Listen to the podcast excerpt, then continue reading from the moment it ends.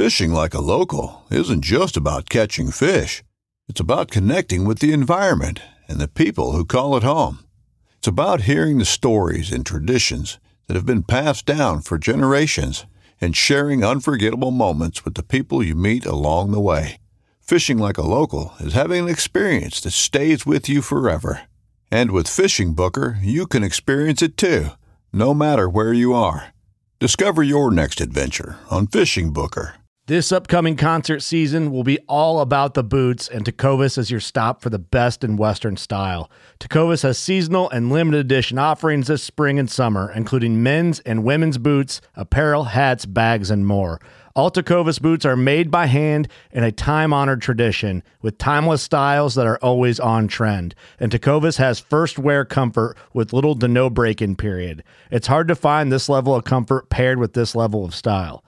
Stop by your local Tecova store, have a complimentary drink or two, that's WCB style, and shop new styles. The smell of fresh leather and friendly staff are at your service. Many stores even have leather custom branding to make your boots truly personalized. And with regular live music and events, there's no in store experience like it. If you can't make it into a store, just visit tecovas.com. That's T E C O V A S.com.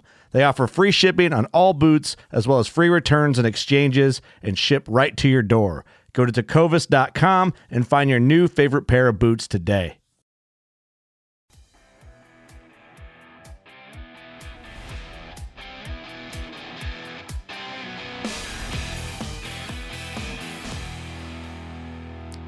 Welcome to the podcast today.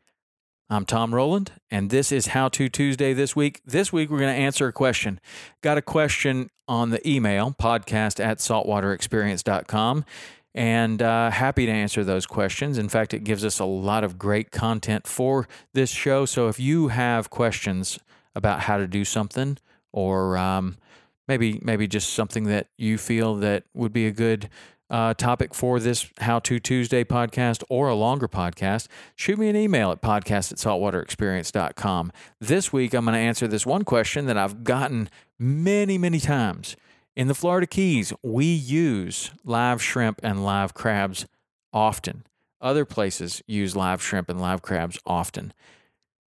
This gentleman and many others have asked me, How do you keep shrimp alive overnight? Okay why would you even need to keep shrimp over, alive overnight? You want to do that if you're going to go out before the bait shop opens, or you have shrimp left over from today and you're trying to save it for tomorrow. Now, we make a stop at the bait shop pretty much every day, but if we want to get out there really early uh, before the bait shop opens and we want to be fishing for tailing bonefish or tarpon or whatever, we want to we want to be able to take our shrimp and keep them overnight. I struggled with this for a while. It doesn't seem like it'd be that hard. But here's the key the shrimp needs to rest. So there are certain um, pumps that you can use. And when I was first starting to try to figure out this challenge of how to keep bait alive overnight, got a tournament that's going to start really early in the morning. Don't we, we don't have the luxury of going to the bait shop in the morning and uh, and, and picking shrimp then. We have to have it the night before and it has to be ready to roll that morning. So, in doing this, I tried five gallon buckets. I tried, you know, some sort of a uh, something that would circulate the water. Um, I tried keeping the shrimp in my canal behind the house. There's not enough flow there; they would die. The water was often too hot, so I would start to keep them inside, and the air conditioning definitely helped. But some of these pumps would actually heat the water up. The pump put off some heat itself, and the water would get extremely hot and then end up killing the bait.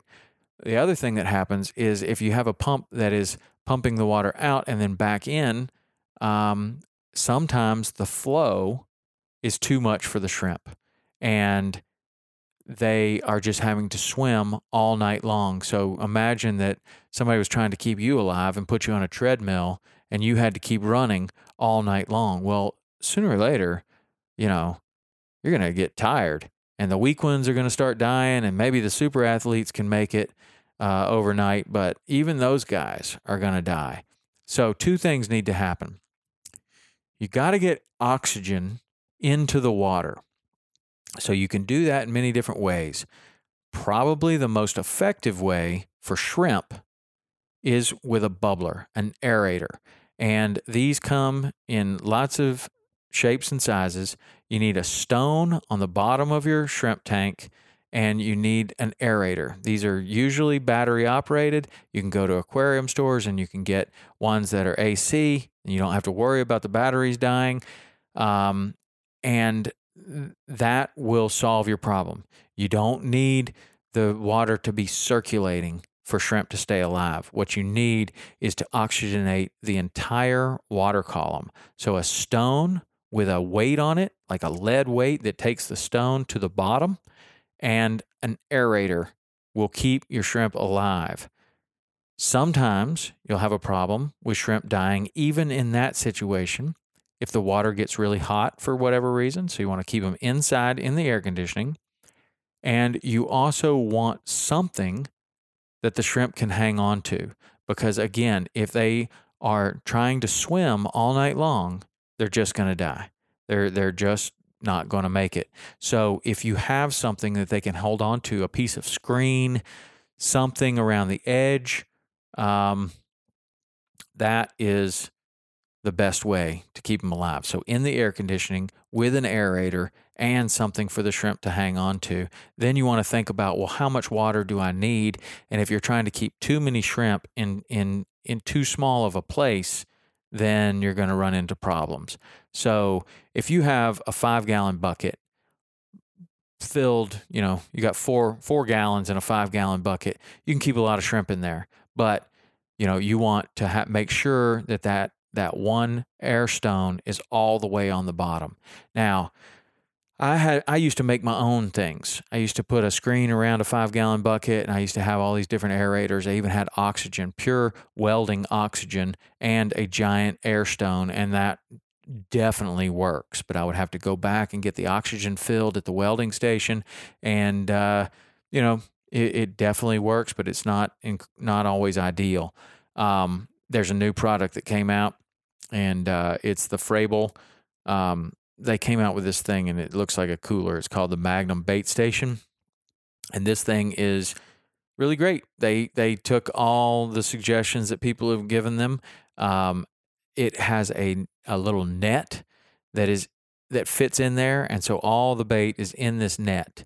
It can hold on to the side of the net, and it can um, just hold on so it doesn't have to swim all night.